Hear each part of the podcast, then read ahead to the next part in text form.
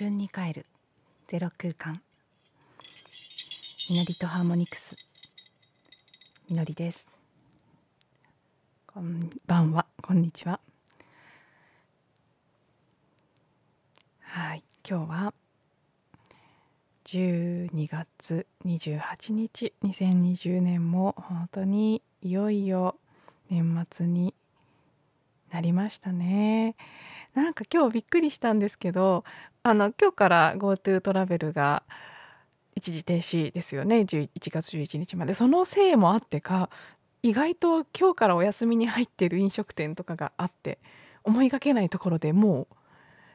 あれあれって 買いに行こうとしたら今日もうやってないんだっていうお店があったことに驚いてあそれはね私がたまたま見たところがそうだっただけなんですけど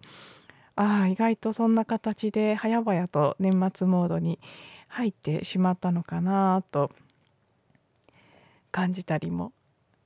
してそこで改めてあ本当に2020年暮れていくのだなということを実感しました。私自身はちょっとまだね明日明後日と予定が入っているのでなんか本当に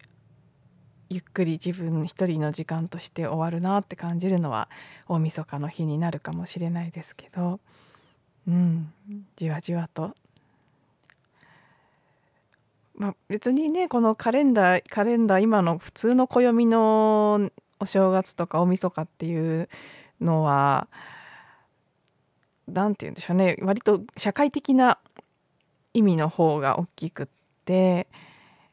よくね宇宙元旦は春分だとかいろいろね私が使っている13の月の暦というのでは7月末26とかであったらしい年がいつも切り替わったり結構私はいろんなカレンダーをあと旧暦とかもありますしね使ってるので別にこのいわゆるカレンダーイヤーのお正月とかってそんなに意味があるわけではないんですけどでもやっぱりねやっぱり大晦日お正月っていうのはこう子供の頃から慣れ親しんだうん1年の終わり始まりっていう感覚は相変わらずどこかでありますね、まあ、年々お正月感って薄れていってますけど私の場合は。年賀状も結構前に全廃止。私の中で勝手に年賀状制度全廃止しうちはもともとおせちとか作るようなお家でもないのでおせちもなく。私はお餅が食べられないのでお雑煮も家族は食べるけど食べず。あんまりお正月らしいことはありません。セールとかはいつもちょこちょこっと行きますけどね。あとそう「紅白歌合戦」とかはいつも見てたんですけどまあ年々年々面白くなくなっていてっていよいよもうちょっと今年は見る気しないかなっていうところまで 来ちゃってますけど除夜の鐘ぐらいは行く年来る年で聞こうかなっていう感じですね。はい冒頭ちょっとどうでもいい話でした。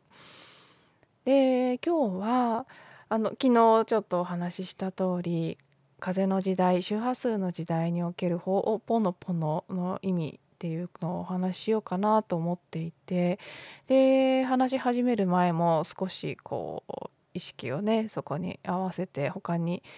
他にもちょっと話したいこと出てきてたのでどっちがいいかなとか予定通りがいいか変更するかとかどんな風に表現しようっていうのを自分の中で感じてたんですけどうん。まあ、やっぱり今日は予定通りあのほおぽのぽのの話だけじゃなくてこのちょうど今日でさっき数えたら22日にグレートコンジャンクションというのが起きて風の時代が本格的に始まったということだとすると今日でちょうど7日目なんですよね。なので丸1週間ということでそんなねあの100年とか200年とかいう単位で続く新しい時代のたった7日で風の時代がどうだこうだって言ってもせっかちな話なんですけどただまあそれなりにこの1週間なんか感じるものはあったのでなね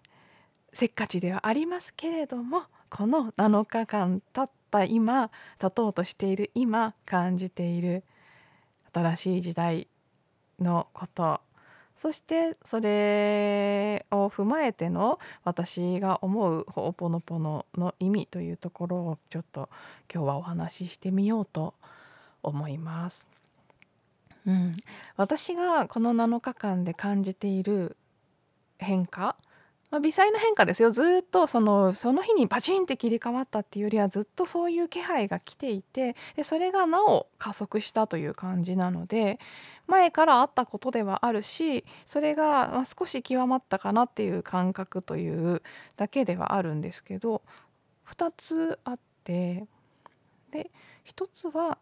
そうやっぱり意識の具現化が早いなって、まあ、言葉にするなら簡単に言うと具現化が早い。スピードが速まるっていう感じのことは、まあ、前々からいろんなところで言われていてですでにそれは起き始めていましたけどやっぱりそうなんだなって風の時代、まあ、それが周波数の時代と言っていることともつながってるんですけど私たちが発する意識の、まあ、バイブレーション想念とかこうね走ってるものによって引き寄ってくるものがあるっていうのは今までももちろんそうだったんですけどそれがまよりスピーディーになってきているだからいわゆるシンクロっていうやつですね。うん、思ってたことに近いことがあちこちからこう出てきたりとかみんなが一斉に同じようなこと言い始めたりとかなんかこう浮かんでた顔が浮かんでた人から連絡が来るとかそういうのがやっぱり一段と増えたし早まったっていう感覚。あもう本当につながり合っているっていうことがどんどんどんどんこれからこう実感として増していくんだろうなっていうふうに私はなんとなく感じています。結構いくつか早ってびっくりした出来事があって。なんかもうちょっとうんああなるほどこういう感じなのね風の時代とか思いながら過ごしています。わかんないですけどね。今この時期がたまたまそうなのか。でも多分多分そうなんだと思います。これからずっとそういう風になっていくますますそうなっていくんだろうなっていう感じがしているのが一つと、まあ、それとももちろん全部ね関連しているんですけどうん。なんかこれはちょっと私自身の個人的なテーマの部分と全体の流れとしてそうだっていう部分の両方の面があると思うんですけど私のテーマでもあるので個人としての。あの、いよいよもって一人では何もできなくなってきたなっていう感覚ですね。もっとつながり合って何かをしていくんだって。なんかそのパズルのピースが揃わないと何も起きないみたいな感じ今まではもうちょっと一人でも何かできたんだけどまあできてないですけどあんまり私はでも、まあ、もうちょっと感覚としてはもうなんかなんか無理やり少しできた感じもするんですけどもっともっとね何かこう本当に一人でやるなってすごい言われてる感じなんですここ最近。もうある意味何も一人でやるなって言われてる感じですね。これはまたこうパラドックスでもあってでもそれをやるにあたって自分が一人で自分とつながることがより大事になっていくっていう面も同時にあるんですけど自分としっかりつながった上ででも何かをする時はやっぱり外側の誰か何かとつながっていく。なんかこう一人で完結することがどんどん減っていっているようなちょっと言葉にすると難しいですけどね。というふうにも言えるし一個一個は一人でやっていってるんだけどその全てがつながってるから全体でやってるような感じがしてるだけなのかもしれないし両方かもしれないし、うん、とにかくねあの一つにはそれと同時にあの個々の人の持ち場とか持ち場役目がよりくっきりしてきてる感じがするんです。だからこそでそして自分の役目以外のことはどんどんできなくさせられてる。みんな自分の位置について自分のことに集中してくださいって言われてる感じなんですよ。だから今まではちょっとこう周りの人がやってる普通はあれもこれもやろうやってやった方がいいってこともいくつもみんながマルチにやってたのがもっともっと一人一人が自分の立ち位置とか自分の役目っていうのにこうピンポイントで位置についてフォーカスする感じになってきているからこそ全体ではつながり合ってって何かがなされていくっていう感覚ですね。それがやっぱりね一段と極まったなとそしてだからこそ自分と他者の違いもはっきりわかるんですけどどんなに親しい人でもどんなに好きでもやっぱり違うものは違うのでどんなにそのね親しくて好きな人がやってることでもそれは私はできませんっていうことは本当にできないんですよ。なんだけど別にそれでよくって自分が自分のやることをやっていれば最終的につながっているっていう安心感もあるし余計なことはしなくてよくなっていく。まあそれぞれがそれぞれのことをしててうまく回っていて協力して何かが起きていくっていう。なんかねその絵がもちろんそうさっきも言った通り気配としてはずっとあったし今この瞬間ね風の時代に入ったからって突然始まったわけじゃなくて断片はあったんですけど予兆みたいなものはずっともうよりくっきりそういう姿が見えてきている感じがするのがこの1週間を経ての私自身の、感じ方ですね。風の時代ふむふむこんな質感なのかなっていううん、でそうなるとですよこのいずれの面も今喋りながらああそっかこっちもそうだなと思ったんですけどすごくセルフアイデンティティするほぽのぽのというのが大事になってくるなと感じていてまず1つ目の周波数とかね意識が具現化するスピードが速いということシンクロとかも増えてきていてどんどん思ったことが現実になるスピードが増しているっていう方から言うとそのあの思ったことが現実になるって言っても私たちが思ったと思っていること私たちが私これを思ってるって認識できることは大半があの健在意識の方なわけですよね。で前もの可能性で言いましたけどあの健在意識が処理できる情報量が1秒間に11ビットだとしたらですよ。例えばねその細かい誤差はあるので仮に11としましょうと。そしたら潜在意識が処理している情報量は1100万ビット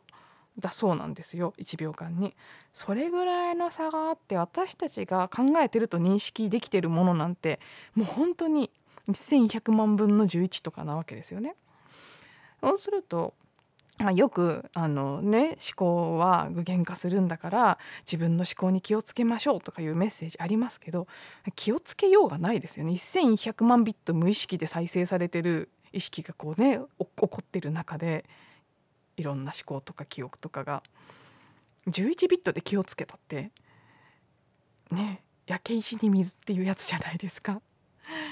まあ、気をつけないよりは気をつけた方がいいかもしれないですけどでもそんなの気をつけることはできないんですよやっぱり。でじゃあ何ができるかって言ったら逆は逆はねあるんですよ。起きてることを見たら何を思ってたかが分かるっていう方はあると思うんです。それは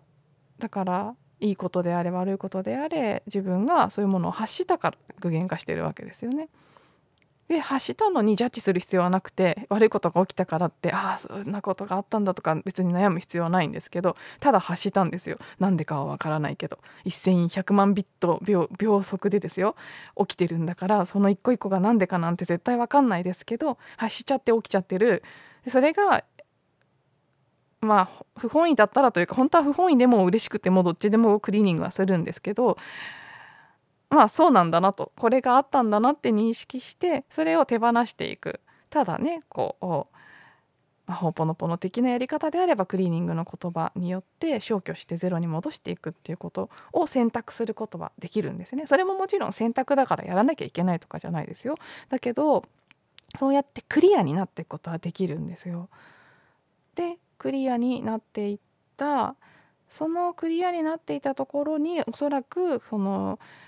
一番宇宙と共鳴するいい周波数が出るのがそのまっさらなクリアな状態なんですよね。だからゼロになってる時に宇宙からのインスピレーションが降りてくるっていうのはそういうことだと思うんです。でも、まあ、いっぱい私たちのしゅあの意識の中にはなんかいろんなものが堆積してるので 過去の自分自身や集合意識やいろんな体験を通して蓄積したデータが埋め込まれていてそれがもう本当にすごい勢いで毎秒毎秒再生されているのでインスピレーション以外のこともたくさん引き寄せてるわけですね。形にしてるんです。ででも現実になって形になってるから終わらせることができるともいうことができるんです。エネルギー的に生まれたものっていうのは必ず消え消えるいつか終わるというまあ何だろうな法則というかその願いというか生まれたものは消えたいわけですよ。でエネルギーが形えーと、元のこうななんだろうなゼロに戻っていくために必要なのは物質化することなんです。物質化したらあらゆるものはいつか終わるんです。何年かかろうとも。なのでまあ想念も形になって形になることでこう消えていこうとするっていう仕組みなんですけどまあだから現実になって起きて出来事として認識できるように出てきてくれたからまあそれを終えることもできるっていうことで、まあ、起きてることをクリーニングしていく。そうすると、まあ、どんどんクリアになっていって本来のそのね自分自身の堆積した想念記憶データを元にした現実ではなくって宇宙と共鳴してコークリエーションしていく。源とコークリエーションしていく。現実がより多く起きるようになってくるっていうことだと思うんです。なのでまあそう現実化するスピードが早まっているのでちゃんとそれを消去するという選択をしていけばそれだけお掃除も早まりでゼロでいられることも増えるんじゃないのかなとなんとなく思うのでまあね起きてることに一喜一憂してる暇もないなみたいな。起きたらもう即ねあそうって言ってクリーニングしていくっていうことによってこのスピードで具現化されていくんだとしたらね、まあ、どんどん本当クリーニングしがいがあるなとも言えるしその結果インスピレーションで作り上げられる想像を見る楽しみもあるなっていうすごくワクワクする感じがしますね。別に恐れる必要はないと思うんですよ。なんかこんなのもの具現化しちゃったらどうしようとさっきも言った通り1100万ビットの情報の処理はコントロールできないですから。もうあるものはあったとしょうがないなってあったんだからしょうがないです。出る出て終わるしかないので。であそっかって言ってもうどんどん次次みたいな。そういう軽やかさになっていくのかなっていうそういう意味での、まあ、一つ目の、まあ、この時代風の時代だからこそのセルフアイデンティティするホーポノポノの意味というのが一つありますね。でまあ後者の人とつながり合ってやっていくもう本当にね一人一人がもう極まって自分の立ち位置と役目にもうそこそこっていうところにフィットしてやっていく感じになるそしてそこでいろんな人とつながり合ってことが起きていくっていう風になっていくとした時にでもねさっきも言った通りその人とつながるために何より大事なことは自分とつながることなんですよ。自分とつながってない状態で人とつながろうとするとえらい目に遭いますから私たちがこれまでの時代でいっぱい体験してきたことだと思うんですよね。うん、それでこれからは、まあ、自分と一つになる。ほおぽのぽので言うと自分の中の3つのセルフ。父母子供が一つになる。その状態によってまあそれもまた同じですけど記憶が再生される。バラバラだと記憶が再生される状態になっちゃうのが、まあ、三者がつながることによってもっと大いなるものとこう、ね、直通でこうつながることができるようになる。でそれをそのつながりを得るためにクリーニングをするんだっていう考え方なんですけどまあそう他者とつながって何かをしていくことが増えれば増えるほど自分とのつながりが同時にもっともっと大事になっていくのでそういう意味でもその自分の母と子が手と手を取り合う一番の方法であるクリーニングをして内なる母が内なる子供をケアするっていうことがやっぱりこれまた今まで以上に大事になるなと。で、まあ、自分がその何をすべきか自分の位置自分の役目っていうのが何かっていう答えも鍵はやっぱり潜在意識がまず握ってると思うのでそこをちゃんと自分の内なる子供をケアしてその声を聞けるようになること。小さなその潜在意識からの「ウォント」こうしたいっていう声とか、ね、これがこれが好きとかこれは違和感があるとかそういうサインに敏感になってでちょっとの違和感もできるだけ見逃さずそこでちゃんとこう何が起きてるか聞いてあげる。それで、まあ、クリーニングをするならクリーニングをする。瞑想でも何でもいいですけどね。でそれによって見えてきたことをまたたどっていくっていう形でしか本当の自分のこう人生の目的とか次次もう最善のなすべきことみたいなものにはたどり着けないと思うのでうん。あもう余計なことするなっていう感じの 状態だからこその自分の声を聞くということは大切。自分の内なる声を聞く。もう答えはみんなそうやってみんな違う役目でそれが極まってきてみんな自分の宇宙になっていくので他の人から答えをもらうことはどんどんできなくなっていくんです。こうすればうまくいくよみたいなのももともと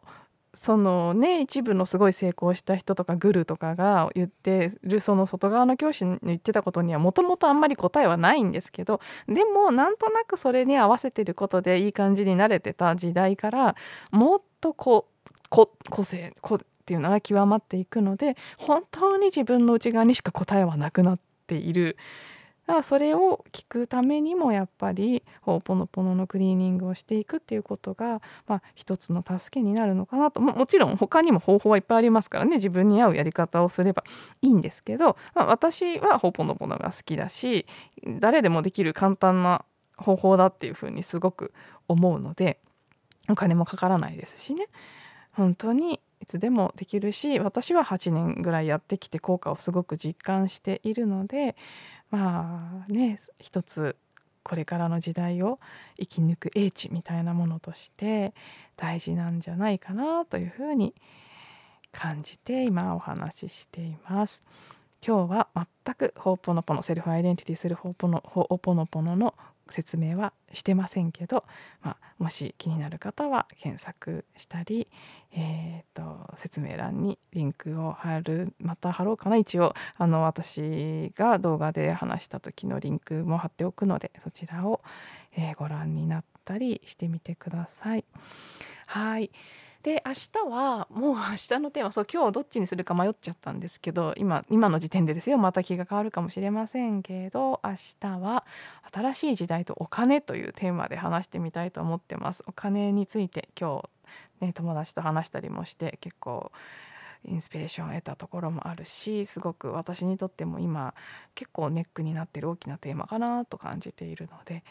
はい結構おそらく皆さんも興味がある人気のテーマですよねある意味。なので、えー、明日は新しい時代シリーズ。まだ2個目なのかな。意外とシリーズ化されてないですけど。はい。新しい時代とお金ということで話してみる予定ですのでよろしければまた明日も是非聞いてください。はい。では今日も最後まで聞いてくださってありがとうございました。また明日もしくはまたねどこかのタイミングでお会いしましょう。